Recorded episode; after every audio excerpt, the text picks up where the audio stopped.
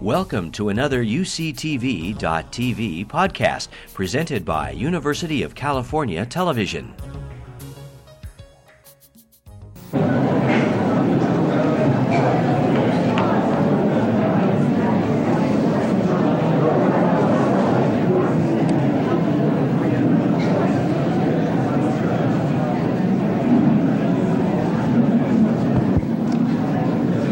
Welcome to the. Oh.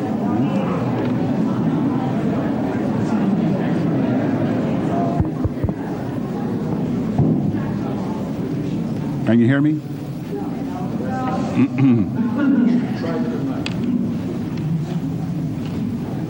These two microphones for the PA system. Just this one just for recording. So do not go does not go to the loudspeaker. This is for the. yeah, okay. this one too. Now, can everyone hear me? Okay. Uh, welcome to the uh, Jefferson Lectures. Uh, my name is Leon Litwack. I'm in the Department of History at, uh, at Berkeley. Uh, the Jefferson uh, Memorial Fund was established in 1944 under the will of Elizabeth Bonestell, the name of herself and her husband Cutler Bonestell, for support of the Jefferson Memorial Lectures, uh, given by invited scholars on subjects appropriate to the study and promotion of American democracy. The members of the Jefferson Lectures Committee, Professor Thomas Leonard, Journalism Chair, Professor Robin Einhorn, the History Department, Professor Robert Kagan, Political Science, Professor Nelson Polsby, Political Science, Professor Harry Scheiber, Law.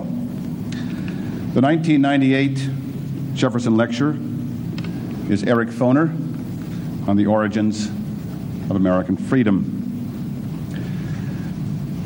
We've known each other for some 30, 35 plus years. I valued Eric as a friend and colleague. When I first uh, met him, I was curious about uh, meeting Philip Foner's nephew. But to a new generation of history students, I find myself identifying Philip Foner as Eric Foner's uncle. Eric Foner is DeWitt Clinton Professor of American History at Columbia University. He was born in New York City, was educated in the public schools in Long Island and at Columbia University, where he completed his PhD under the direction of Richard Hofstadter. He's also visited a number of institutions, including Cambridge, England, where he was the Pitt Professor, Oxford, England, where he served as the Harmsworth Professor of American History, Moscow State University, where he was the, a Fulbright professor, and in 1979, University of California at Berkeley, where he distinguished himself in the classroom and on the softball diamond. A solid 450 power hitter and a flawless outfielder. Eric Foner has profoundly influenced the ways in which we think about American history the sensitivity and the intellectual sophistication with which he handled in Free Soil, Free Labor, Free Men, such a varied, diverse, and complex group as the Republicans of the 1850s, testify to the extraordinary promise of this young sc- scholar.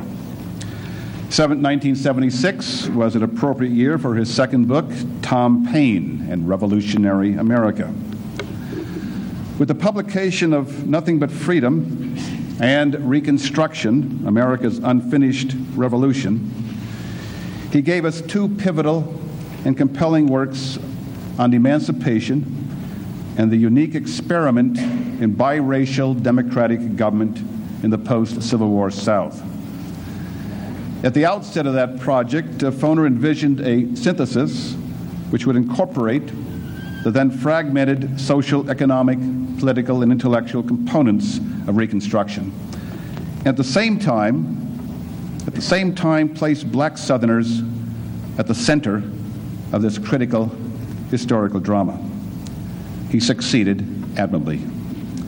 His command of the sources was extraordinary, and the story had never been told with such clarity, power, insight, and breadth of vision. Foner's conclusion that Reconstruction transformed the lives and aspirations of black Southerners, as he said, in ways unmeasurable by statistics and in realms far beyond the realm of the law, has never been more persuasively argued or more fully documented. And the contrast between the silence that greeted W.E.B. Du Bois's path breaking revisionism in black Reconstruction in 1935 and the critical acclaim lavished on Eric Foner's Reconstruction more than half a century later, including the Bancroft and Parkman Prizes, testified to significant changes in scholarly attitudes.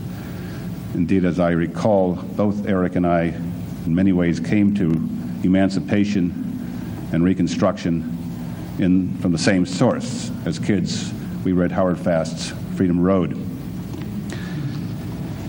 Eric Foner and I'd like to emphasize this point. Eric Foner cares deeply about how we conceptualize the past and about how we teach and communicate history to a larger public. He writes frequently for a variety of publications on a number of subjects, and I am constantly impressed with the quality, indeed the quantity, of his public work. Not only his major books, but the articles, the reviews, the op ed pieces he manages to turn out. He's, in fact, tireless in his efforts not only to bring history to a larger public, but to make certain the history the public reads and views on the screen is accurate and compelling. That might mean calling attention to the New York Times' abuse of the term carpetbagger. It might mean correcting President Reagan on his comparison of the Nicaraguan Contras to our founding fathers. It would include a more recent review of the film Amistad. It would also include taking on and indeed vanquishing Lynn Cheney and Pat Buchanan on Crossfire over history standards. Or curating two extraordinary museum exhibits A House Divided, America in the Age of Lincoln at the Chicago Historical Society, and America's Reconstruction, a traveling exhibition originating at the Virginia Historical Society. But Eric carried his commitment to public history to still another level when, after visiting Disneyland with his daughter Daria, he challenged the mighty Disney Corporation to clean up its Lincoln Act. That is, the platitudes mouthed by the animatronic Abraham Lincoln that said really more about the 1950s than about the 1850s. Well, Disney not only promised a revised Lincoln, but asked Eric to rewrite the presentation in the Hall of Presidents at Orlando's Disneyland. Indeed, his five minute history of the United States preceding the robot presidents may be, may be the most widely heard history in America today. He's also found time to serve his profession he was president of the Organization of American Historians from 1993 to 1994, and he's been nominated for the presidency of the American Historical Association. He was also elected in 1989 to the American Academy of Arts and Sciences. The best history deepens sensibilities, makes a difference in how people conceptualize and think about and feel the past. Eric Foner has made a substantial difference. He has forced his readers and his students to see and feel the past in ways that may be genuinely disturbing. And through his books and exhibits, he has brought into our historical consciousness the perceptions and experiences of people ordinarily left outside the framework of history. Eric Foner is that rare combination a people's historian and a historian's historian. And that says a great deal, I think, about our Jefferson lecture today, Eric Foner.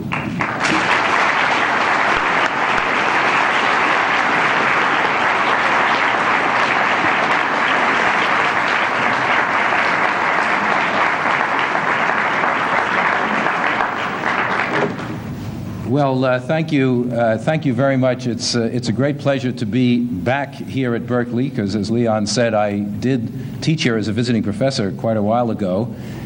Um, it's a pleasure to be introduced by my good friend Leon Litwack, and I hope Uh, you can take some of what he said with a bit of a grain of salt, especially my batting average. And um, it's a great honor to be invited here to give this very distinguished, uh, to be part of this very distinguished series of Jefferson lectures. And I want to thank those who invited me here, uh, Tom Leonard and the others on the committee, and uh, people in the dean's office, uh, Ms. Malongo, and others who have arranged my visit. So it's, it's a great pleasure to be here. Um, I will talk, but after my lecture, I'd be delighted for a while to answer any questions or hear any comments uh, anyone may say. But before I begin, I should just uh, I'll let you in on a little uh, secret, which has something to do with these Jefferson lectures, as long as you promise not to tell anybody. Um, as Leon mentioned, I am going to be, uh, I was nominated to run for president of the American Historical Association, uh, which election will take place in the fall. Leon and I have both been president of the Organization of American Historians. That group operates on the very pleasant principle that there's only one candidate for president. So both of us won in landslides. The AHA has this quaint habit of thinking there should be a choice in, for president. And um, the secret is that the, um, the candidate I'll be running against is the other Jefferson lecturer who will be here three weeks from now, Gordon Wood. So you will have a chance, so to speak, to have a kind of a Lincoln Douglas debate between the two of us uh, at three weeks apart. Uh, although actually, I think Gordon and I share uh, many more uh, ideas in common than Lincoln and Douglas did back in the 1850s. Uh, but my, ty- my subject today is the origins of American freedom. And as Americans, we all know that there is no idea more fundamental to our sense of ourselves as individuals and as a nation uh, than freedom. The ideal of freedom is deeply embedded in the documentary record of our history and the language of our everyday life. The Declaration of Independence lists liberty among mankind's inalienable rights. The Constitution's purpose is to secure the blessings of liberty. The United States fought the Civil War to bring about a new birth of freedom. It fought World War II for the four freedoms. It fought the Cold War to defend the free world. And Americans' love of liberty has been represented throughout our history by liberty poles, liberty caps, statues of liberty. It's been acted out by burning stamps and burning draft cards, running away from slavery, and demonstrating for the right to vote. Ralph Bunche, the great educator and statesman, wrote in 1940 he said, Every man in the street, white, black, red, or yellow, knows that this is the land of the free and the cradle of liberty. Freedom has also provided the most popular master narrative for accounts of our past, from textbooks to with titles like Land of the Free to multi volume accounts of the unfolding of the idea of freedom on the North American continent. Our story, declared the cultural critic Allan Bloom, is the majestic and triumphant march of two principles freedom and equality. Now, works based on that theme, while valuable in situating the idea of freedom in historical experience, too often tend to give it a fixed definition and then trace how this has been worked out over time. Generally, they ground our American freedom in ideas that have not changed essentially since the ancient world or in forms of constitutional government and civil and political liberty inherited from England and institutionalized by the founding fathers. In effect, they, these historians drop a plumb line into the past, seeking the origins of one or another current definition of freedom while excluding numerous meanings that don't seem to meet, to, to meet the predetermined criteria.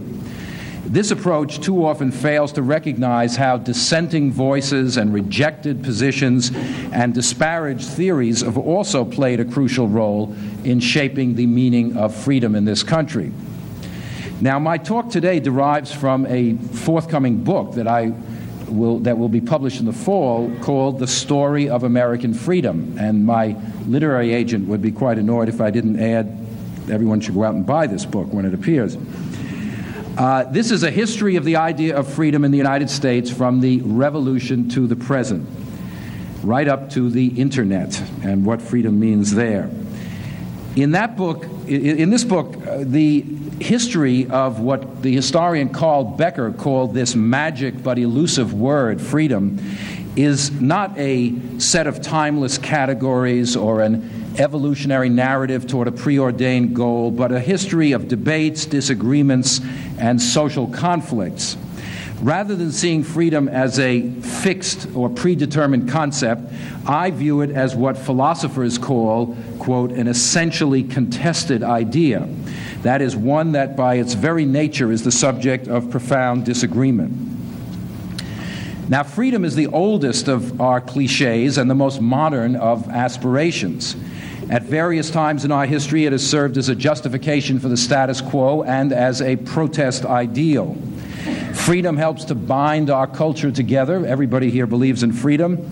And exposes the contradictions between what America claims to be and what it actually is. My approach to the history of freedom centers on three interrelated topics or themes. The first is the debates and battles over the meaning of freedom, what people actually understand it to mean.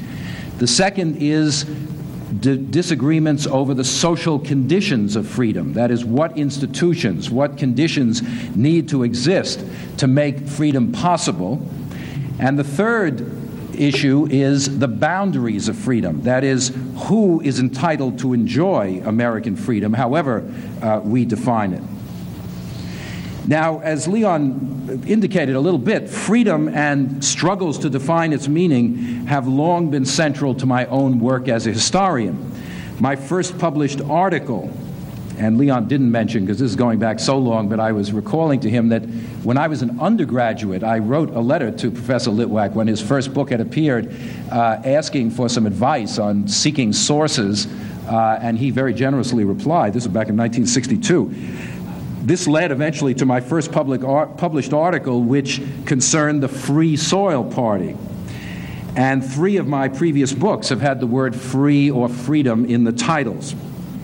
But this project, The Story of American Freedom, has the effect of moving much of my research into the 20th century, which I have heretofore ignored. I do this reluctantly because I don't approve of the 20th century. but um, now that the 20th century is nearly as long as the 19th century was, I feel I probably ought to take notice of it. The story of American freedom has a rich and varied cast of characters, from Thomas Jefferson to Victoria Woodhull, from Franklin D. Roosevelt to former slaves seeking to breathe substantive meaning into emancipation after the Civil War. Today, however, in keeping with the title of these lectures, uh, I will focus on the era of the American Revolution, when freedom took on many elements of its distinctively American definition. And many elements of this, many elements of what I talk about of this story will be familiar, I think, but I hope that viewing them with freedom as the central concern will illuminate this history in new and interesting ways. So, American freedom was born in revolution, the American Revolution. During the struggle for independence, inherited ideas about liberty were transformed and new ones emerged, and the definition of those entitled to enjoy what the Constitution calls the blessings of liberty, those boundaries were challenged and extended. The revolution bequeathed to future generations an enduring but contradictory legacy. Its vision of the new nation as an asylum for freedom in a world overrun by oppression resonates in our culture down to this day. But the United States, a nation conceived in liberty, harbored, as we know, a rapidly growing slave population, thus belying the Founding Fathers' confident affirmation of freedom as a universal human birthright. Freedom was guaranteed to many Americans and cruelly denied to many others.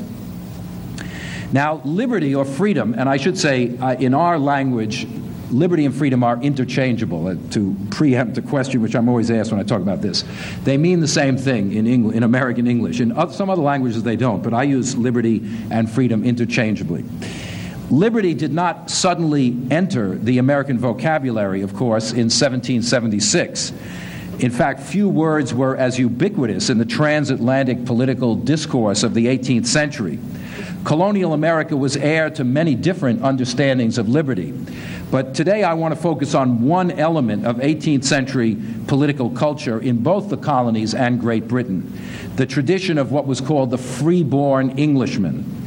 Belief in freedom as the common heritage of all Britons and those in the British Empire, like the American colonists, and Britain as the world's sole repository of liberty had helped to legitimate the colonization of North America in the first place. Eventually, it served to cast imperial wars between Catholic France and Spain and Protestant Britain as struggles between liberty and tyranny. British freedom celebrated the rule of law, the right to live under legislation to which one's community had consented, and restraints on the arbitrary exercise of political authority. But British freedom was anything but universal. It was nationalist, it was xenophobic, it was anti Catholic, and it viewed nearly every other nation in the world as enslaved, whether to tyranny or barbarism or popery. Britain saw, and it didn't apply to everybody, Britons saw no contradiction between proclaiming themselves citizens of a land of freedom while British ships were transporting millions of Africans to bondage in the New World. The popular song Rule Britannia said, Britons never, never, never, never will be slaves. It didn't say that Britons couldn't own slaves. And indeed, for most of the 18th century, nobody in Britain seemed to think that Africans were entitled to the rights of Englishmen nor was British freedom incompatible with wide gradations in the exercise of liberty at home. Britain was a hierarchical, aristocratic society with a very restricted political nation, that is, those entitled to vote and hold office. Most 18th century commentators assumed that only certain kinds of people were capable of exercising the rights of freedom. And on both sides of the Atlantic, it was an axiom that those who were dependent on someone else, economically or personally, were incapable of participating in the full blessings of British freedom.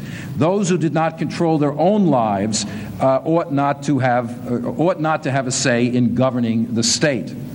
Political freedom, in other words, required economic independence. This was a widely shared view, and of course, it led to property qualifications for voting. Thomas Jefferson himself insisted that dependence, often quoted phrase, begets sub- subservience and venality. It suffocates the germ of virtue. Therefore, property qualifications were ubiquitous in both the, United, the, the American colonies and the mother country. Defining freedom in terms of economic independence or property ownership drew a sharp line between those classes capable of fully enjoying the blessings of liberty and those who were not. In the 18th century, economic autonomy was far beyond the reach of most people in Britain, and even in colonial America, with a much broader uh, distribution of property, many were, by that standard, not truly free. Of course, the half million slaves who labored in the mainland colonies on the eve of independence were outside the circle of free citizens. Women, whose, even free women, whose civic identity was subsumed with that of their husbands and fathers, uh, had no opportunities for economic autonomy. In fact, the ideal of independence was defined as a masculine trait, and dependence was the normal, was assumed to be the normal lot of women. Now, the struggle for independence transformed American society not only into a republican government without a king, but into a nation that enshrined equality and opportunity as its raison d'etre and proudly proclaimed itself an asylum for liberty for all mankind. Fought in the name of liberty, the American Revolution unleashed public debates and political and social struggles that democratized and universalized this concept of freedom. On the road to independence, there was no word more frequently invoked than liberty. There were liberty trees, liberty poles, sons of liberty, daughters of liberty. There was an endless parade of pamphlets with titles like A Chariot of Liberty or Oration on the Beauties of Liberty. The latter, uh, which was a sermon by a Boston minister, became the most popular public address of the years before independence.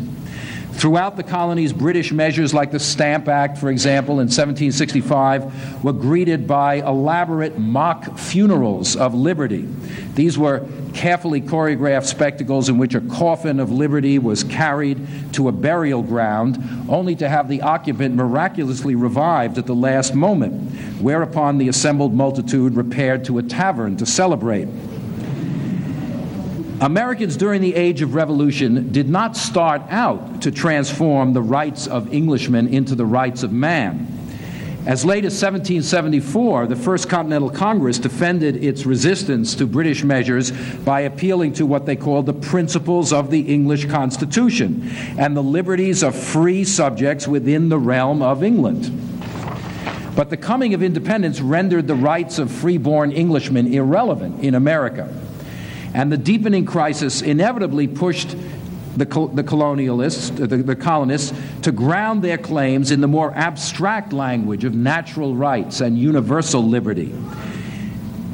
The idea of British liberty was transformed from a set of particular rights which particular types of people could enjoy into a set of universal rights with America as a sanctuary of freedom for all humanity. Ironically, it was an emigrant from the lower classes of England who only arrived in America in 1774 who fully, first fully grasped this breathtaking vision of the meaning of American independence. It was Tom Paine who, in January 1776, in Common Sense, wrote, O ye that love mankind, stand forth. Every spot of the old world is overrun with oppression. Freedom has been hunted around the globe. Asia and Africa have long expelled her. Europe regards her as a stranger. England has given her warning to depart. And he ends, Oh, receive the fugitive, the fugitive being liberty, and prepare in time an asylum for mankind. Six months later, the Declaration of Independence would legitimate the American rebellion not merely by invoking British efforts to establish tyranny over the colonies, but by referring to the natural, unalienable rights of mankind, among which liberty was second only to life itself. In the Declaration, it was the laws of nature and of nature's God, not the British Constitution or the heritage of English freedom, that justified independence. The idea of liberty as a natural right became a revolutionary rallying cry, a standard by which to judge existing institutions and a justification for their overthrow. No longer a set of specific rights, no longer a privilege to be enjoyed by people in specific social circumstances, liberty had become a universal, open ended entitlement. And the contradiction between the ideal of universal liberty and the reality of a society beset with all sorts of inequalities would bedevil this country during the revolution and long, long thereafter. So, if the roots of American freedom lay in the traditions of the freeborn Englishman, its emergence as a new and distinct ideology grew out of the struggle for independence itself and the creation of a nation state that saw itself, in James Madison's words, as the workshop of liberty to the civilized world. So, from the very beginning, devotion to freedom formed the essence, the essential basis of American nationalism. This was a, the revolution was not only a stunning repudiation of imperial authority inspired by this liberty, but it also unleashed challenges to inherited structures of power at home. Here, too, the notion of liberty could become a, a, a you know, a, a justification for, for attacking the established order. Jefferson's seemingly matter of fact assertion in the Declaration of Independence, all men are created equal, announced a truly radical principle whose full implications no one could anticipate. In British North America, a well ordered society was thought to depend on obedience to authority the power of rulers over their subjects, of husbands over their wives, of parents over children, masters over servants, slave owners over slaves. Inequality had been fundamental to the social order in the colonial world, but the revolution in many ways made these inequalities illegitimate. Henceforth, American freedom would inextricably be linked with the idea of equality, at least for those within the circle of free citizens. In this egalitarian atmosphere, long established relations of dependency and long established forms of unfreedom suddenly seemed illegitimate. In the end, of course, the revolution did not undo many of these inequalities. It did not overturn the obedience which male heads of households were entitled to from their wives, their children, or their slaves. But for free men, the democratization of freedom was rapid and dramatic. Nowhere more so than in challenges to the traditional limitation of political participation to those who owned property. Throughout the colonies, elections became freewheeling discussions of the fundamentals of government, in which annual elections, universal manhood suffrage, religious toleration, even the abolition of slavery were debated not only by the educated elite, but by artisans, small farmers, laborers, now emerging as a self conscious element in politics. The struggle for independence galvanized participation by hundreds of thousands of those previously outside the political nation. Every poor man, claimed a Maryland writer, has a life, a personal liberty, and a right to his earnings. Therefore, voting should be a universal entitlement, not a privilege. The suffrage, he said, was a right essential to and inseparable from freedom.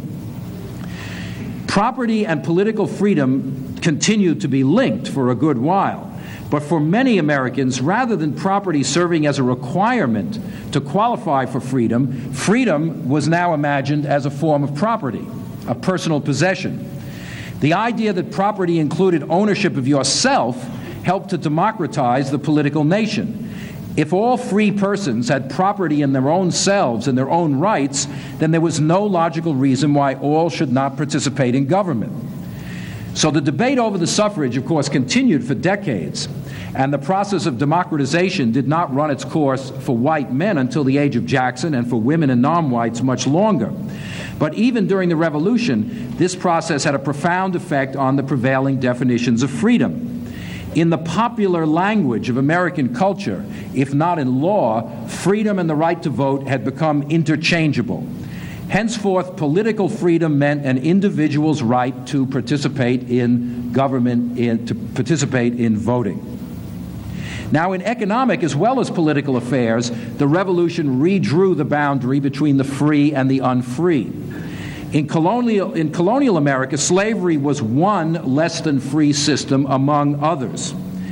In the generation after independence, with the rapid decline of indentured servitude and apprenticeship and the transformation of paid domestic service into an occupation for women, these halfway houses between slavery and freedom disappeared, at least for white men. Americans of the Revolutionary era therefore had to probe not only the definition of freedom, but the means for its preservation, what I call the social conditions that make freedom possible, the economic meaning of freedom. When Jefferson substituted the pursuit of happiness for property in the familiar Lockean triad life, liberty, and property, life, liberty, and pursuit of happiness that opened the Declaration of Independence, he tied the new nation's star to an open ended democratic process by which individuals develop their own potential and seem, seek to realize their own life goals. Individual self fulfillment would become a central element of American freedom. And, ownership, and if ownership of property was necessary for that, then ownership of property became, for many, not a boundary excluding people from politics, but an entitlement, something the government ought to guarantee to people. Jefferson himself believed that to lack economic resources was to lack freedom. Jefferson favored a limited state, but he also believed government could help create freedom's institutional framework. Jefferson proposed to award 50 acres of land to every person of full age who did not already possess it. That would be a way of that government could enhance the liberty of its subjects. The idea that personal and political freedom required an economic underpinning would survive to the end of the 19th century, and indeed in the 20th century would reappear in the belief, widespread until recently, that some form of economic security was an essential element of American freedom. So the Revolutionary era uh, gave rise to new definitions of freedom and another one was freedom as a set of prerogatives insured against governmental interference. Now, the identification of freedom with rights, to use a modern phraseology, of course, derived from British tradition, but it too was transformed by the Revolution. Today, when Americans are asked to define freedom, if you have a public opinion about what is freedom, people instinctively turn to the Bill of Rights, they, which was ratified in 1791. They mention the First Amendment, freedom of speech, freedom of the press, freedom of religion, often the first things they, they discuss. But at the time of its ratification, the Bill of Rights aroused rather little interest or enthusiasm. James Madison, the father of the Constitution, believed the Bill of Rights redundant or pointless. Parchment barriers to the abuse of authority, he said, would prove least effective when most needed, an observation amply borne out in times of popular hysteria later on, such as the Red Scare of World War I or the McCarthy era of the 1950s. Once again, the, the history of our freedom is not simply a straight line from the Bill of Rights to the present, but a more complicated story. It wasn't until the 20th century that the Bill of Rights came to be revered as a quintessential expression of American freedom. Nonetheless, the Bill of Rights in the Revolution period did subtly affect the language of liberty. It initiated a long process whereby freedom came to be discussed in this vocabulary of rights. The idea, for example, of free speech as a personal individual right was a radical departure. The term free speech had traditionally meant unrestrained discussion in Parliament. It was for lawmakers to criticize the king or the governor and not be punished for that. It referred to legislators' immunity from prosecution for statements made during debate, not the right of citizens to criticize the government. Even Jefferson, who fervently believed, as he wrote, that liberty depends on freedom of the press, also insisted that those who misled the public by printing, quote, false facts should be liable to punishment. So again, the legal implementation of these rights remained to be worked out. But the Bill of Rights did, mu- did do much to establish freedom of speech and the press as cornerstones of the popular understanding of American freedom. And one other remarkable change in this era was the constitutional recognition of freedom of religion. Now, colonial America had numerous religious denominations Quakers, Moravians, Anglicans, Lutherans, Presbyterians, Catholics, Jews, Baptists, etc. But even colonies like Rhode Island and Pennsylvania, which had a long practice of religious toleration, um, didn't have a fully worked out theory of religious freedom. Nowhere, in addition, in British North America did the complete separation of church and state exist. On the very eve of independence, Baptists who refused to pay taxes to support congregational ministers in Massachusetts were being put in jail. They, they complained. This is 1774. While our country are pleading so high for liberty, they are denying it to their very neighbors if they didn't support the established church. So, as in other realms, the revolution transformed the meaning of religious liberty. The drive to separate church and state brought together deists like Jefferson, who wanted to erect a wall of separation, his words, that would free politics and the untrammeled exercise of the intellect from theological control, along with and allying them with members of evangelical sects who wanted the freedom to proselytize their particular religions without an established church to bother them. And indeed, throughout the new nation, established churches were disestablished, that is, deprived of public revenue and specific legal privileges. And the Constitution, of course, which contrary to much opinion in uh, Washington nowadays, the Constitution contains no reference to God. It's a purely secular document it prohibits religious tests for federal office holders. It bars the federal government from legislating on the subject of religion. And in all these ways, it departed dramatically from both British and colonial practice. Under the Constitution, it was and remains possible, as one critic at the time noted, quote, for a papist, a Mohammedan, a deist, even an atheist to become president of the United States.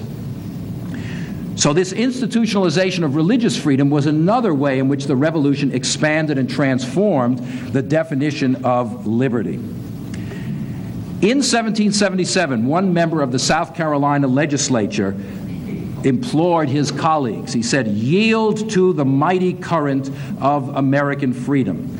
And this current, as I've been arguing, swept away not only British authority, but the principle of hereditary rule, established churches, old limits to the political nation, and long standing forms of inequality. But of course, in one critical area, the tide of freedom encountered an obstacle that did, that did not yield to its powerful flow. Freedom's antithesis, slavery, emerged from the revolution more firmly entrenched than ever in American life. And the rest of my talk is to try to explain how and why that happened. Because apart from liberty, the word most frequently heard in the legal and political literature of the 18th century was its opposite slavery.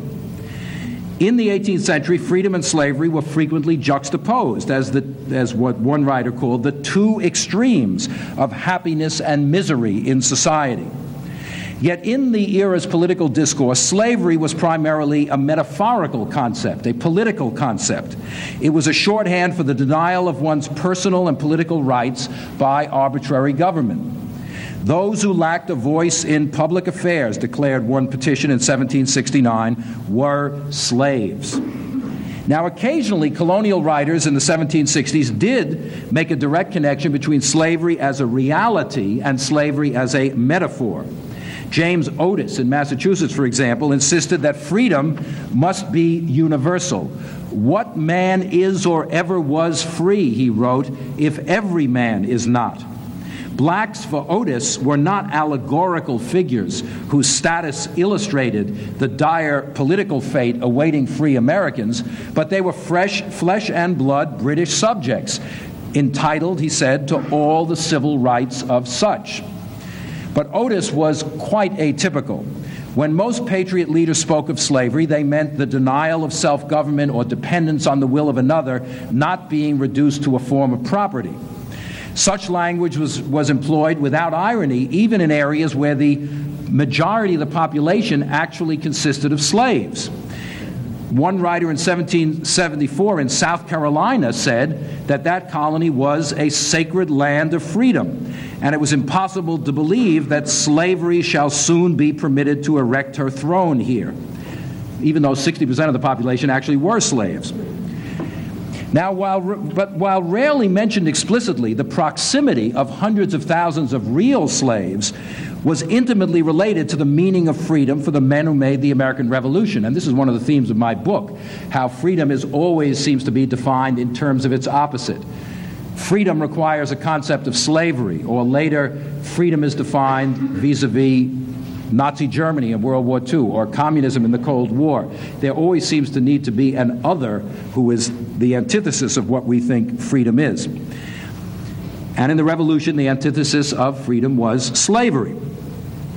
In his famous speech to the British Parliament warning against attempts to coerce the colonies, Edmund Burke suggested that in the South, at least, familiarity with actual slavery made colonial leaders so sensitive to the threat of metaphorical slavery. Where freedom is a privilege, not a common right, said Burke, those who are free are by far the most proud and jealous of their freedom. Their devotion to freedom arose from the fact of slavery coexisting on their very doorstep. Now, Americans were not the only people to worship liberty and profit from slavery. In the ancient world, one element of freedom was the freedom to enslave others. In the 18th century, Britain, France, and Holland, countries where the idea of freedom flourished, were all deeply involved in the Atlantic slave trade. And of course, British observers, although not above criticism on this ground, were fond of pointing out the colonists' apparent hypocrisy. The Declaration of Independence uh, inspired Thomas Hutchinson, the former royal governor of Massachusetts, to wonder how, quote, if these rights are so absolutely inalienable, how Americans justified, he wrote, depriving Africans of their rights to liberty and the pursuit of happiness. But the fact is that slavery for blacks did not necessarily contradict white Americans' understanding of freedom. For many Americans, owning a slave offered a route to the very economic autonomy which was necessary to be a free person. This point was driven home by a 1780 Virginia law that rewarded veterans of the War for Independence with 300 acres of land and a slave to secure their freedom. It also, it would be an infringement of liberty to relieve a man of his property, including slave property, without his consent. If government by consent of the government was, uh, of the governed was the essence of political freedom, then to require owners to give up their slave property would reduce them to slavery. Nonetheless, by imparting so absolute a value to liberty and sweeping away many forms of partial freedom, and positing freedom as a universal entitlement, the revolution inevitably raised questions about the status of chattel slavery in America. During the Revolutionary era, slavery for the first time became a focus of public debate among people like Tom Paine and Benjamin Rush and many others. But most dramatically, it was the slaves themselves who appreciated that by defining freedom as a universal right, the revolutionists had unwittingly unleashed a weapon against chattel slavery itself. The language of liberty echoed in slave communities north and south. Living amidst freedom but denied its substance, slaves appropriated the patriotic ideology for their own purposes. The first concrete steps toward emancipation in this period came from freedom petitions, as they were called, arguments for manumission presented to New England's courts in the early 1770s by enslaved African Americans. Blacks recognized both hypocrisy and opportunity in this language of freedom. The most insistent advocates of freedom as a universal entitlement were African Americans who demanded that the leaders of the struggle for independence live up to their professed creed and extend the concept of liberty into this unintended realm. In 1775, the Provincial Congress of South Carolina felt compelled to investigate what it called the high notions of liberty that the struggle against Britain had unleashed among the slaves. And throughout the Revolutionary period, petitions and pamphlets and s- sermons by blacks uh, chided the white patriots for failing to realize that every principle from which America has acted, they said, demanded emancipation. For blacks, blacks also sought to alter the language of politics by insisting that the nation understand slavery as a brutal reality, not just a metaphorical condition. For blacks, slavery meant the denial of all the essential attributes of freedom, not just the lack of political self determination. Now, most slaves in the Revolutionary era were only one or two generations removed from Africa. They did not need the ideology of the revolution to persuade them that freedom was a birthright. The experience of their own parents and grandparents suggested as much. In contrast to Edmund Burke, blacks believed that it was the slave, not the master, who genuinely craved freedom. My love of freedom, wrote the black poet Phillis Wheatley in 1783, my love of freedom arose from the cruel fate of being snatched from Africa's shore. In other words, she didn't think it was ownership of slaves which made you believe in freedom, it was the experience of losing your freedom which made you love freedom by invoking the revolutionaries' ideology of liberty to demand their own rights and defining freedom as a universal entitlement, blacks demonstrated how American they had become, even as they sought to redefine what American freedom in fact represented. So, all in all, the revolution had a contradictory effect on American slavery and therefore on American freedom. Gradual as it was, the abolition of slavery in the North, which the Revolution unleashed, drew a geographical line across the new nation, for the first time separating free states and slave states. For many Americans, white as well as black, the existence of slavery would henceforth be recognized as a standing affront to the ideal of American freedom. In 1792, the painter Samuel Jennings of Philadelphia created a painting, Liberty Displaying the Arts and Sciences. And he included among the symbols of freedom, along with a liberty pole and a liberty cap and those things, he included a slave's broken chain as a symbol of freedom, identifying liberty with emancipation. Certainly, after the Revolution, it was difficult to employ slavery as a metaphor without triggering thoughts of actual slaves. But nonetheless, the stark fact is that the revolution did not rid American society of slavery, And indeed, slavery was powerfully protected by the new federal constitution. And thanks to the natural increase in the slave population, supplemented by the reopening of the African slave trade for 20 years until 1808, there were considerably more slaves at the end of the Revolutionary era than there were at the beginning. Throughout the Atlantic world, the upheavals of this age of revolution posed a threat to slavery. In 1794, the French Convention proclaimed abolition, only to see slavery restored by Napoleon later on. Emancipation was a goal of the leaders of independent Haiti and nearly all the Latin American liberators early in the 19th century. Only the United States, only in the United States, did the creation of a new independent nation state strengthen the institution of slavery. The British poet Oliver Goldsmith might well have been speaking of the revolutionary generation when he commented in his great poem, The Wanderer, on mankind's propensity, he wrote, to call it freedom when themselves are free. Now, ironically, the very contradiction between the ideology of universal liberty and the stark reality of slavery reinforced a racial answer to the third problem that I referred to that is, who is entitled to liberty? We, the people, the words that open the Constitution, describe those who, among other things, are to possess the blessings of liberty. Now, one might assume that the people of the United States are those who live here. But the text of the Constitution made it very clear that was not the case. There were plenty of people living here who were not part of the people of the United States. This debate, unleashed by the revolution about who was entitled to American freedom, continues to our own day, and rumor has reached us in New York. It even agitates California to this very moment. For most of our history, American citizenship has been defined by blood or race or descent, as well as by birth or political allegiance. And both of those definitions, Americanism by belief and Americanism by blood, can be traced to the earliest days of the Republic. Constituting the most impenetrable boundary of citizenship, slavery rendered blacks all but invisible to those imagining the new American nation.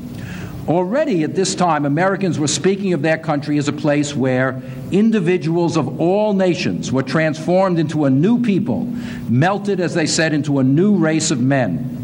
But the popular idea that the shared experience of fleeing tyranny in the old world for freedom in the new world automatically excluded Africans from the history of freedom. When the era's master mythmaker, Hector St. John Crevecoeur, uh, posed his famous question what then is the American, this new man? He answered, quote, he is a mixture of English, Scotch, Irish, French, Dutch, Germans, and Swedes. He is either a European or the descendant of a European.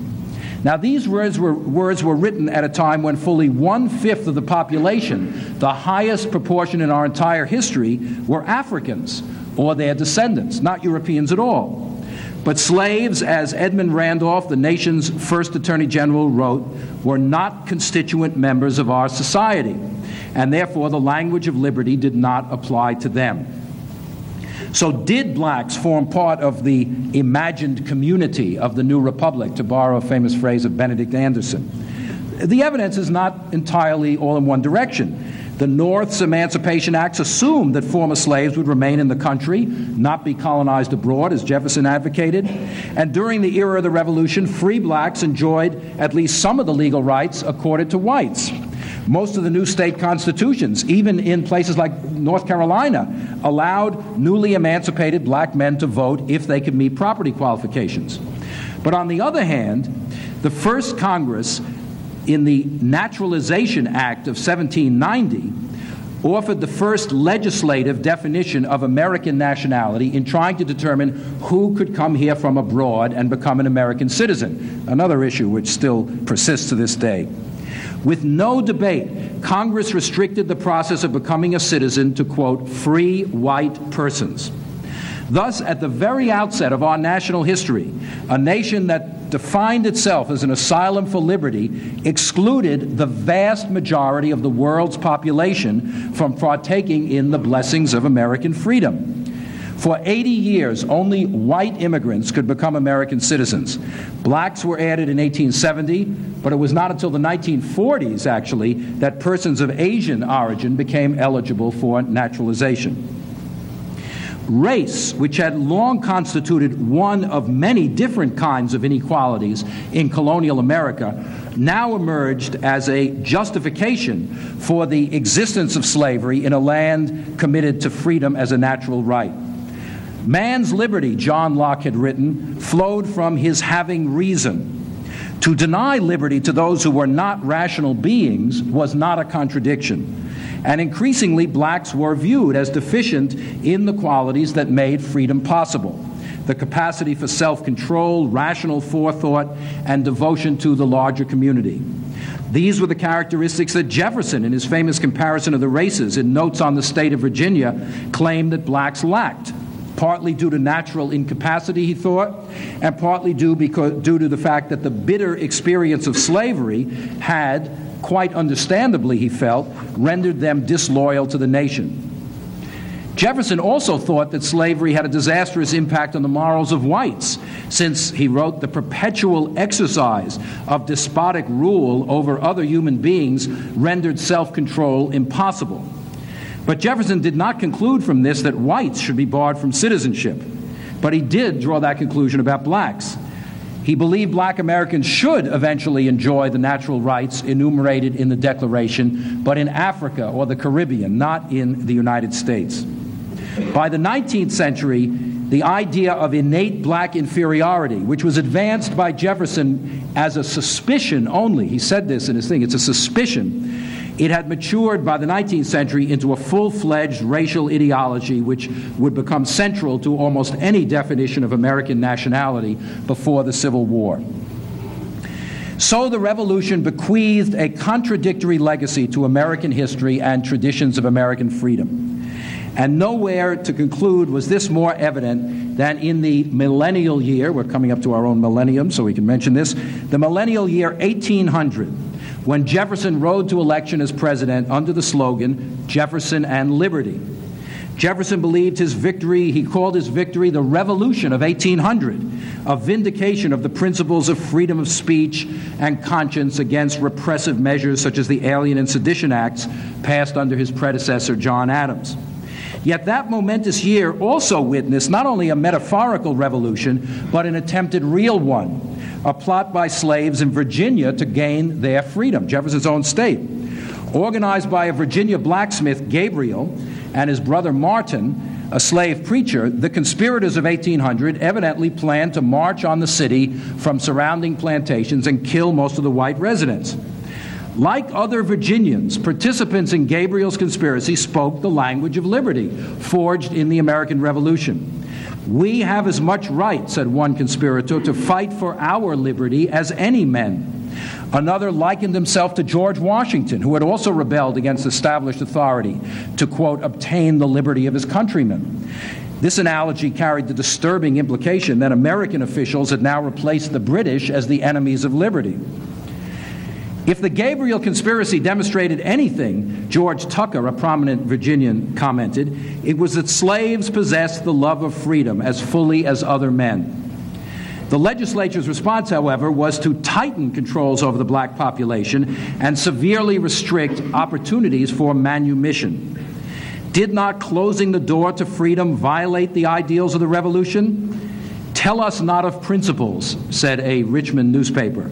Those principles have been annihilated by the existence of slavery among us. In March of 1776, just a couple of months before the Declaration of Independence, a Boston lawyer, Peter Thacher, had identified the central dilemma confronting the new nation. Would the rising empire of America, he asked, be an empire of slaves or of free men? By the time the Revolutionary era drew to a close, history had provided the answer. It would be both. And in some ways, we are still living today with the consequences of that fateful outcome. Thank you.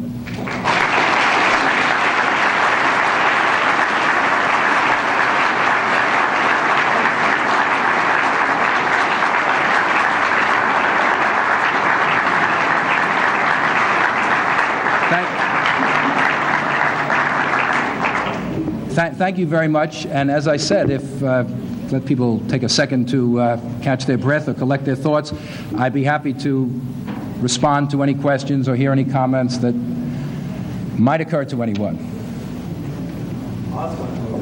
Oh, I didn't see you with my peripheral vision. Hi. Um, well, when you started, um, you mentioned uh, your, your upcoming election for the AHA president, right. Gordon Wood, and that sort of surprised me that you said that the you had a lot in common. After listening to your I said we had more in common than Lincoln and Douglas. Ah, well, actually, in, in the aftermath of your talk, it seems like you have a great deal in common because you both basically are arguing the same narrative. He called it the radicalism of the American Revolution. And in both of your talks, it seems to me that even as you reflect that American freedom did not apply to everyone and qualify things by saying, at least for white men, um, and give sort of an afterthought to the fact that there were more slaves after the American Revolution. Nonetheless, you're arguing a very Whiggish uh, narrative that doesn't seem very much different than the traditional meta-narratives you criticized at the beginning. I'm wondering yes, I, I, can recognize that freedom is a discursive construction. Uh, it's a contested idea. It gets played around, and it doesn't necessarily uh, correspond to real conditions. But at the same time, in the aftermath of the revolution, when not only does the United States a slaveholder republic, but property law becomes more patriarchal, uh, when racism and the lines of race begin to harden, when American freedom begins for planters in the Southwest to rely on the dispossession of Native American people for their lands, how we can continue to argue a narrative of freedom when there seems to be such a preponderance of things arguing against that, or at least which say that freedom not just was accompanied by lack of freedom for other people, but was distinctly contingent upon that lack of freedom. That, I thought that's what I said. Actually, you put it very uh, you, you, put it very uh, uh, clearly. Um, I, am not. I, am not going to comment. Uh, Professor Wood will be here in three weeks, so you can ask him what he thinks. Um, I think we do share a lot in our view of the revolution as a as a movement which threw up this egalitarian ideology and challenged the legitimacy of numerous restrictions on rights and liberty and equality which had existed before. But I think where we differ is precisely on the point that you just made. I do not, uh, Gordon's book, um, The uh, Radicalism of the American Revolution, which is a very fine book, won the Pulitzer Prize, etc. Um, is, I think, guilty of bracketing the South all the time. Every generalization he makes ends with a little thing, except the South, except the South. Now, since the South was running the country, and Virginia was the largest state, and most of our, except the South is not really a, a, a you know, that, that is a big exception. I thought I had argued exactly what you said that, uh, that my view is actually freedom and slavery are symbiotically relation, related. It's not that this is an exception to a narrative of freedom, it's that the narrative itself is far, has to be complicated and problematized to see the concurrent growth of freedom and slavery simultaneously and their interaction with one another. And if one continued, as I do in my book, the story into the 19th century, what you said, of course, is true as I said at the end, racism becomes more and more entrenched, which is certainly not a Whiggish view of 19th century history. Um, and many other, and, and the dispossession of Native Americans, of course, contributes to that, as you, as you suggested. So I, I do not uh, want to propose a Whiggish, uh, for those who aren't uh, uh historiographers, what we mean by a Whiggish narrative is just one which sort of, it, it's sort of an upward trend of progress constantly, you know, everything sort of things start perfect and then they get better and better as you go along. But um, uh, not at all, not at all. Uh, things go backward as well as forward, as well as uh, Thomas Wentworth Higginson, you probably know this quote, said after the, after the, civil, after the Civil War, revolutions may go backward. And uh, freedom has gone backward in this country many times, as well as going forward many times also. Also, I don't actually think, and I will stop because that Gordon would put uh, as much emphasis as I do, and let us say, on the slaves themselves pushing forward the notion of freedom. I think his cast of characters is uh, somewhat different. Nonetheless, I, I, don't want to give a campaign speech since I'm running against him. Uh, and he's a worthy, a worthy candidate for president of the AHA. Yes.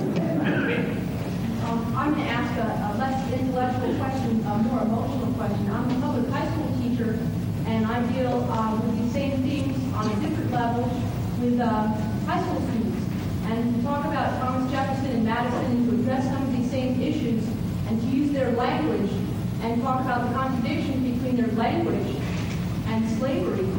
Um, how do you deal with this, even yourself, on an emotional level, on an intimate level, to talk to students and raise these issues in a U.S. history class, in a public classroom, public school classroom, where you're in some way uh, communicating what it is to be an American? Uh, how do you take on this lecture? Well, that's a very, very good question. And uh, this is a question all historians, whether they are teaching in a high school or a college or a graduate center or something, have to grapple with. You're, in a sense, you're asking, what is the purpose of studying history anyway? And uh, in the last decade, there have been very, very uh, vocal public debates about this. Leon mentioned uh, a, a, low point of that when I debated Pat Buchanan on Crossfire. Um, there have been some uh, more uh, elevated uh, discussions as well. Um, but, uh, you know, there, there have been a lot of demands for a more uplifting version of American history. Uh, the criticism of the national history standards was that it was too depressing and, it, and too fragmented, and it didn't give this narrative, whatever you want to call it, a narrative of progress. And without, you know, nobody today says, hey, you shouldn't mention slavery. I mean, people are aware that there are uh, these uh, less uh, admirable sides of our history, but that history should instill a common sense of culture and a common sense of identity in a fairly diverse and uh, heterogeneous society, and that really the role of history is to prepare people for citizenship and a national national identity, and et cetera, et cetera. Um, that's the kind of history I was taught when I was growing up uh, in the 1950s. I mean, we studied things like how a bill becomes a law. You know, then thinking back on it, we never heard about lobbyists somehow. There was all these committees and everything, but how bills really become laws, no one ever mentioned. But um, anyway, uh, you know, I, I think that college students, high school students are capable of uh, appreciating complexity. I think it is as wrong to treat Jefferson only as a slave owner, that's the only thing you know about Jefferson, as it is to treat Jefferson as the author of the Declaration of Independence and his, the fact of his slave owning as a sort of side issue or a footnote. I think the, the problem is to, to instill in students a sense of the complexity of the past, the, the ambiguity of all of these things, the contested nature of these values that we have, like freedom and equality, that they're not just things given down from on high, but are, but are the product of many struggles and many different people's conflicting aspirations and uh, attitudes. And um, now that is not instilling a patriotic citizenship. But I don't think that's what history should be doing. I think if people are patriotic, it's because they love their country for, for, for other reasons, not because their history teacher tells them to do so. And, um, you know, it's, I know it's not easy. I admire people who teach in high schools immensely. I think you have a much harder job than we do in a college, absolutely. But I don't think our job is to just tell students uh, a pleasant story which will uplift them psychologically and make them into good citizens, I think they will understand the fact that this is, these are two sides of the same story. That's really the key thing. Yes, From the time the colonists landed on Plymouth Rock until the founding fathers started to write the Constitution, the colonists were living cheap and jowl with the American Indians.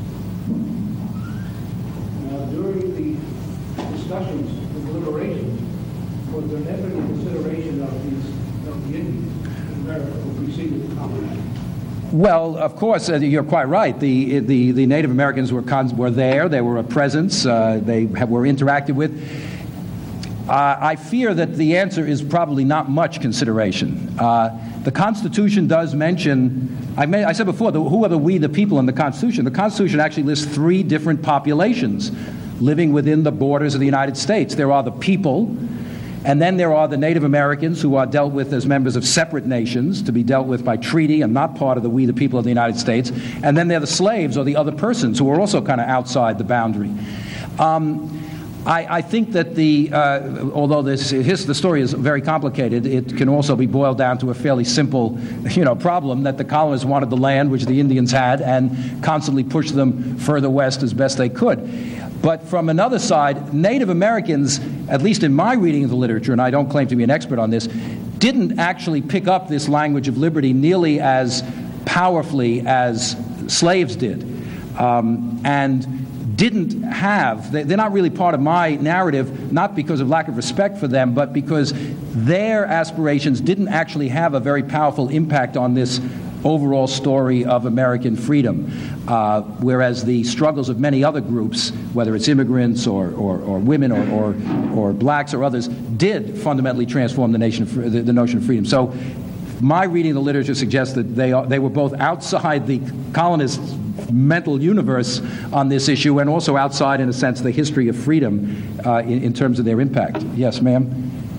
yeah, I, I, I guess I'm, I'm glad you you're going to be going into the 20th century. All the way up to the militia of Montana. So, I guess I'm, I'm, uh,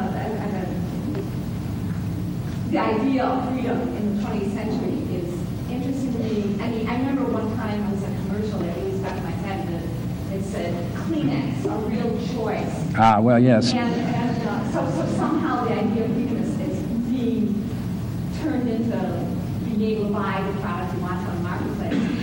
Um, and, but uh, what I really want to ask you is to comment on, on something that I, I heard Elaine Bernard say, which is that we, what's going on today is that we go to work and we spend, we all of us spend like eight hours a day at work, or I guess if you're a student, it'd be the same thing. And pay ourselves, like, you know, we, we're told what time to come, what to wear, who, when to smile, who to smile at, what to say. And then we go home and we give up our sense, of, we have a sense of ourselves as sort of natural, our natural liberty, but we leave there, but we don't think that we should have to, we have the right to carry that into our workplace. And then when we go home, it does, we don't pick it up again.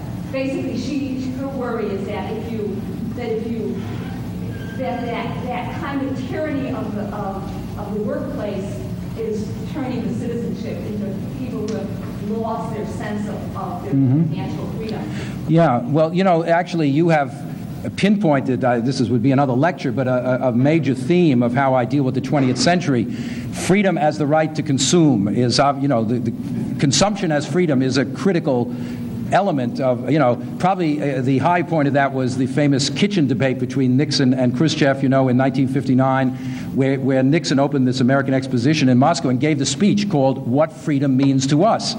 And it was not about the Declaration of Independence or political liberty or anything like that. It was about the fact that there were 56 million cars in the United States and 22 million hi fi sets. And that's what freedom was the right to purchase all these things in the marketplace. And then he went on to say, We believe in ideals, and the Soviets are materialistic, which seemed kind of weird. Um, but anyway, um, but you also, the way I would put the second point you made in a somewhat different, the language I would use is that in the 19th century, this is grossly oversimplified, but in the 19th century, this notion of economic freedom or the conditions of freedom was focused on your role in production, owning land, owning a shop. Your, you know, your work was the, the, the, the way you worked was your was a measure of freedom, and people who worked for wages were considered not to be fully free. In the 20th century, we have shifted over to your role in consumption you don't expect to have a role in production anymore. You don't expect to have a say in how uh, you know the corporation operates or whatever, the bureaucracy, the university, whatever. And um, you, uh, your freedom is, is, is exercised when you're not at work in your leisure time, in your weekend, at night. That's where you exercise freedom. So there's been this fundamental shift of the site in which freedom is, is enjoyed, really. It's, it's, it's, a, it's a good point. Uh, I, I, feel, I, I, Geraldine, I, I feel uh, I'm missing a lot of people, but uh, just being arbitrary.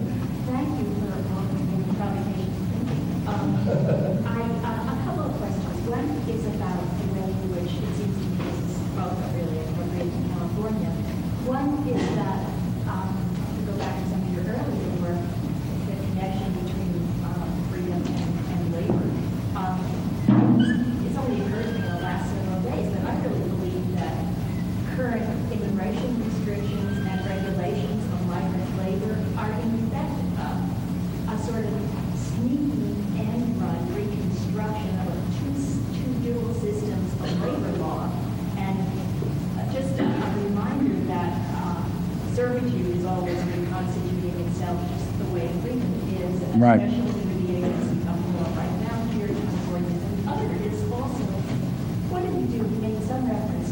What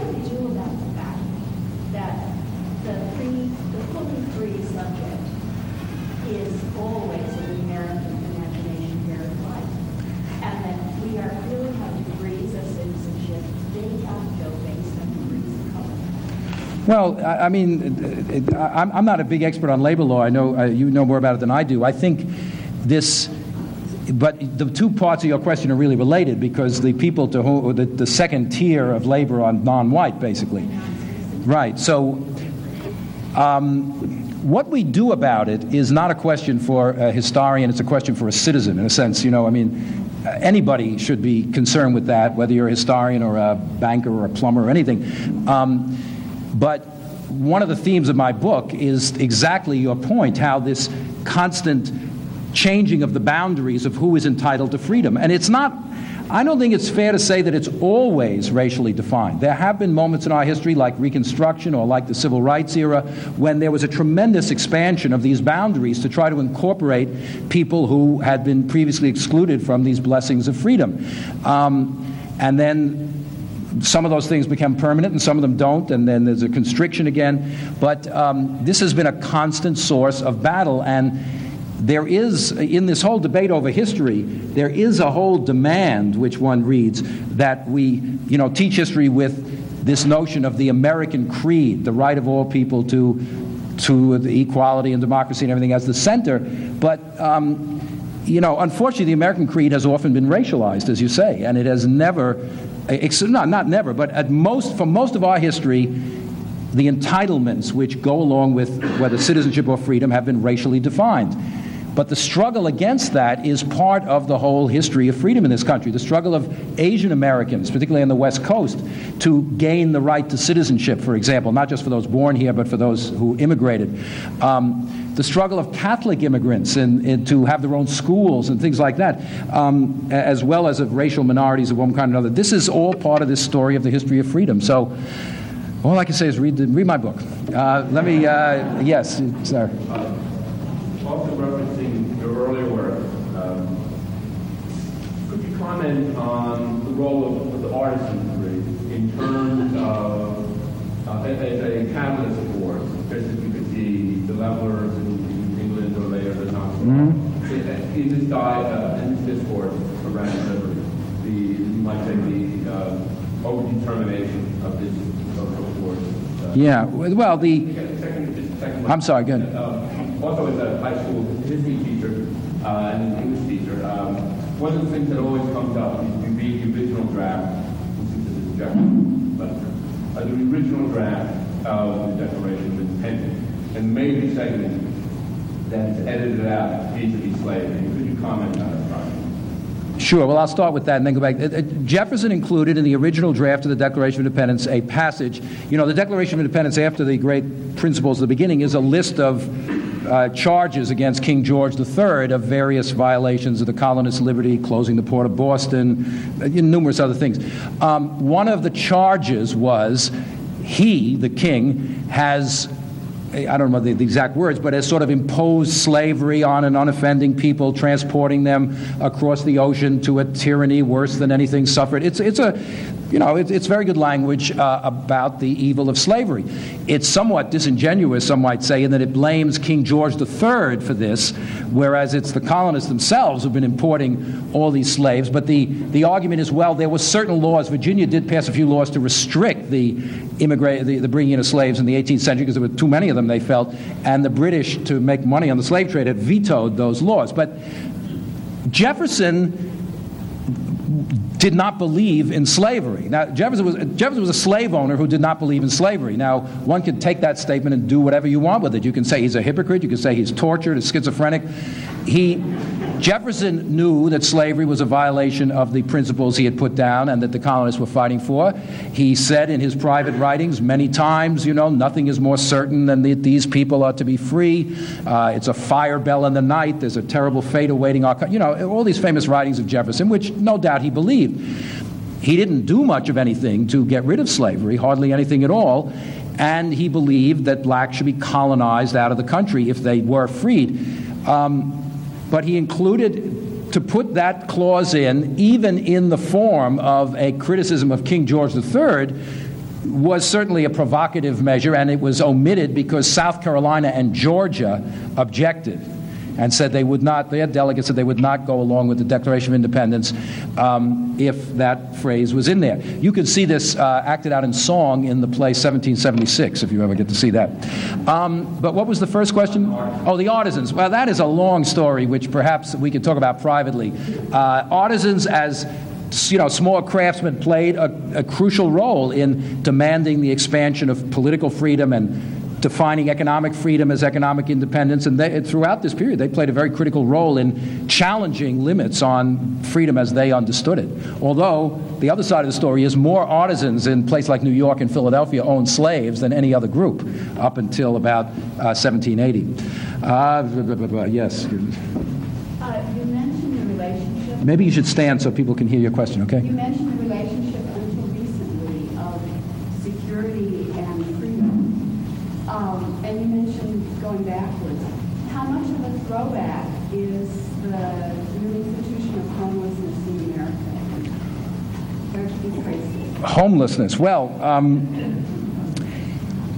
in my book, I argue that during the uh, New Deal and subsequently, this notion of economic security, or what President Roosevelt called in the Four Freedom speech, freedom from want, became a central element in the American definition of freedom. It is not the case that freedom has always meant what it seems to today. You know, no regulation, get government off your back, uh, not paying taxes, every man and woman for themselves, you know, that sort of thing. Um, that has existed throughout our history, but other very different themes of freedom have also existed. Um, but for reasons which I try to explain in the last chapter of my book, uh, since the 60s, the very concept of freedom has been taken over, or one might say hijacked, if one wanted to, by conservative and libertarian elements and this uh, groups, and this notion of freedom as economic security has basically washed out uh, completely. It's, it just doesn't exist anymore, really, in our public discourse. Um, when people talk about economic freedom, they mean they talk about it's the free market, the unregulated market. Homelessness is a, to my mind, a serious problem in our country and a serious deprivation of freedom by almost any definition that I would use. Um, I, I, don't know what the history of homelessness is in this country. Certainly in the late 19th century, there were many so called tramps or hobos who traveled the rails. There were people who didn't seem to have permanent homes or jobs, and this was seen to be a problem in many communities. Many communities passed laws, vagrancy laws, to keep these people out of their neighborhoods. Uh, so it's not a, necessarily a new thing that there is a considerable population which doesn't have a permanent home. Um, but, uh, you know, it's to my mind, it's, a, it's an affront. During the New Deal, Roosevelt also said that you know the right to a home is part of freedom. Um, uh, that uh, you know every person ought to have a home. Even Herbert Hoover had said that in the wake of the Great Depression. Uh, every, the, he didn't like renters. He denounced people who rented as not free and said people who own their own homes are truly free. He said no one ever wrote a song like Home on the Range about a rented apartment. So. But anyway, I don't mean to belittle this quite, but uh, so it, it, it, certainly is an indication of this shift in the notion of freedom which has occurred in the last generation. Yes. Edmund Morgan has emphasized the obsession of Americans in the antebellum with social condition of poverty and the fourth estate past and uh, the need for independence. And you emphasize the constant juxtaposition of freedom and slavery. Is it possible that American liberty required a new fourth estate since it was the first example of political equality in modern history and had nothing concrete by which to something? Well, that is Morgan's argument in a way, uh, uh, that in fact he says that Republican freedom, that is, the, the, a, a government in which sort of a democratic government in which the whole population, at least the male portion of the population, has a right to participate in government, he said requires slavery. Because if you assume that those without property aren't really fit for the lower orders are not really fit for this. Slavery solves the problem by just eliminating them from the body politic. So if you have a sla- in a slave society, people can be free. That is, those who are not slaves can really be free because they don't have to worry about the lower class uh, using political power to seize property or anything like that.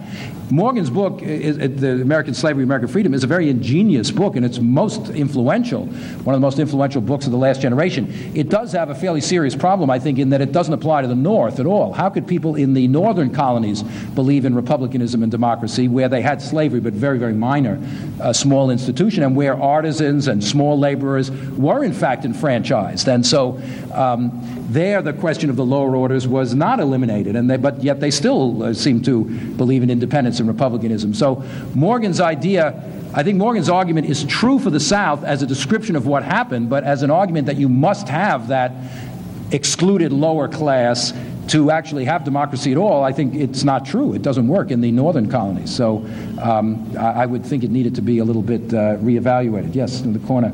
Well, I was wondering uh, how you uh, frame the argument of freedom with the uh, premise of uh, liberty as not stated within the Constitution, because I thought it was in the Constitution that really established the government, and the freedom was uh, was given over to the government, and the Bill of Rights was added as the freedoms that were left over, so there would no would, no longer be a contentious argument between the populace, so to speak, and the government.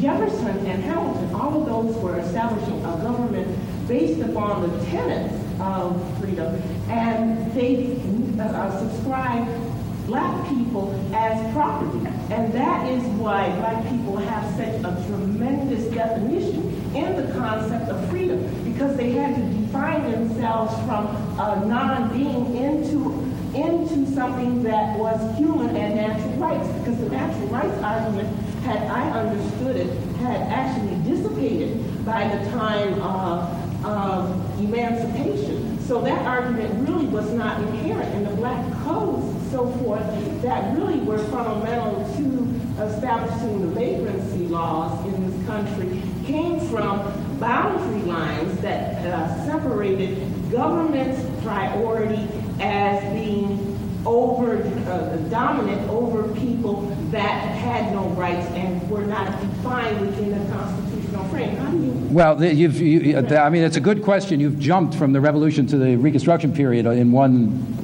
one sentence, so it's a little complicated. But um, yes, it, all these things are complicated. The um, the Constitution is a very interesting document and uh, well worth reading. Uh, the slavery is certainly embedded and protected in the Constitution. On the other hand, there is no mention of race in the Constitution whatsoever. There, it, it, there is nothing in the Constitution which prevents any state from recognizing the rights of black people, and indeed some states did at that time.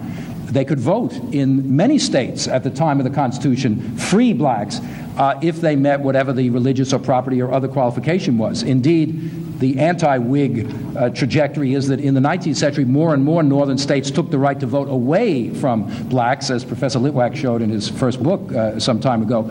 Um, there was sort of a downward trajectory. So it's, but the Constitution does not prevent, it doesn't prevent women from having the right to vote either, or many rights. The rights in the Bill of Rights don't say anything about men, women, or anybody. Anybody is entitled to freedom of speech, freedom of the press, uh, according to that language. Um, but the fact is, of course, you're quite right that the assumption I mentioned this vis a vis the naturalization law. And the assumption was this is a white country, a white society, and a white population. And the presence of free black slaves are outside the boundary, and free blacks are always a kind of anomaly who don't quite fit because being free and black is somehow a contradiction in terms at that time. Um, but as I've said many times, what I find what is important to me is not only that to say that, but to say how these groups then try to seize upon the very promise of the Declaration of Independence or the Constitution or the premise of liberty and claim their own rights, and in doing so, transform the meaning of it for everybody. The Civil War emancipated the slaves, but it, trans- it also transformed the definition of liberty for every person in this country, not just for slaves. The 14th Amendment doesn't just apply to black people, it applies to everybody. And it changes the meaning of liberty for everybody in this country. And that's a, that process is a good example of how uh, the struggle of a group for their rights, change, it's not just they're trying to get into a fixed thing. That struggle changes what freedom is for everybody. And that's, and, and be, but your point is absolutely right. Because African Americans have been the most deprived in our history, they have made the greatest claims for freedom, and in doing so, have forced the country to reevaluate what freedom is for everybody. That happened many times in our, in our uh, history. Yes? All right, two more questions, says President Weck. Thank you. You mentioned, you mentioned American citizenship. I think the audience should learn, if you cannot tell them, that the term American citizen does not appear in the general index of the United States Code. We hear only of U.S. citizenship. U.S. or the United States is defined in, for instance, the Internal Revenue Code as the District of Columbia or certain territories. You mentioned also the 14th Amendment. What they failed to teach involve law schools. Despite the fact that there are not one but two volumes dedicated to the exposition of the so-called 14th Amendment, which has been properly ratified, would be the 15th, because the lawyer on the legal press suppressed the original 13th Amendment by the 1870s. That's doing with title of disability. You may be called. Uh, no, I don't. But what is the question? Let me just. The question is a statement that U.S. citizens are citizens of the District of Columbia.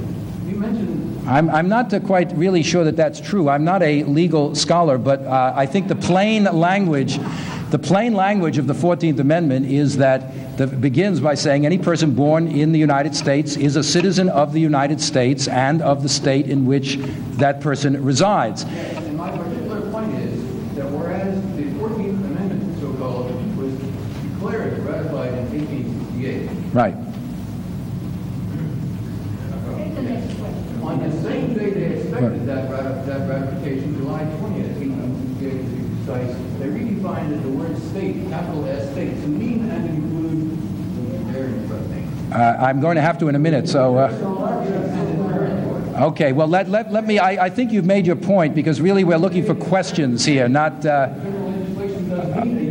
Okay, well, I think uh, this, this, this position is, is known now, so uh, uh, thank you for. All right, well, I, that's, don't deface that flag. Newt Gingrich will be after you. Yes, let me take this gentleman here as a question because we really are running out of time. Yeah, let, let, okay, th- thank you, sir. Let me, I think you made your point. I'd like to address the, the concept of the meaning of freedom. Mhm. It's been looked at mostly in a material sense, economic opportunity, as you said, freedom of the right to consume. Maybe your insights on the concept of some sort of freedom of the mind, Mhm. psychological freedom addressing more of the middle class in terms of ideology, propaganda, consumerism. Well, that's another long. Uh, I, I would have to give you a very long lecture on that. It is certainly true that inner freedom, the freedom of the personality, the freedom to develop to the fullest potential of any, of whether you're a man or woman or anybody, uh, is very important. It, you know, it, it, that that concept develops in the 19th century. Emerson, Thoreau, and many, and then in the 20th, one can trace that all the way through the 60s. It's it's another theme. I mean, there are many themes in a 50-minute lecture. One can only talk about some of them. So, um, I guess we're finished. So, let me just thank everybody for listening and answering questions.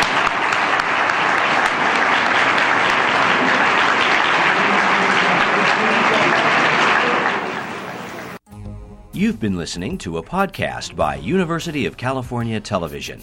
For more information about this program or UCTV, visit us online at uctv.tv.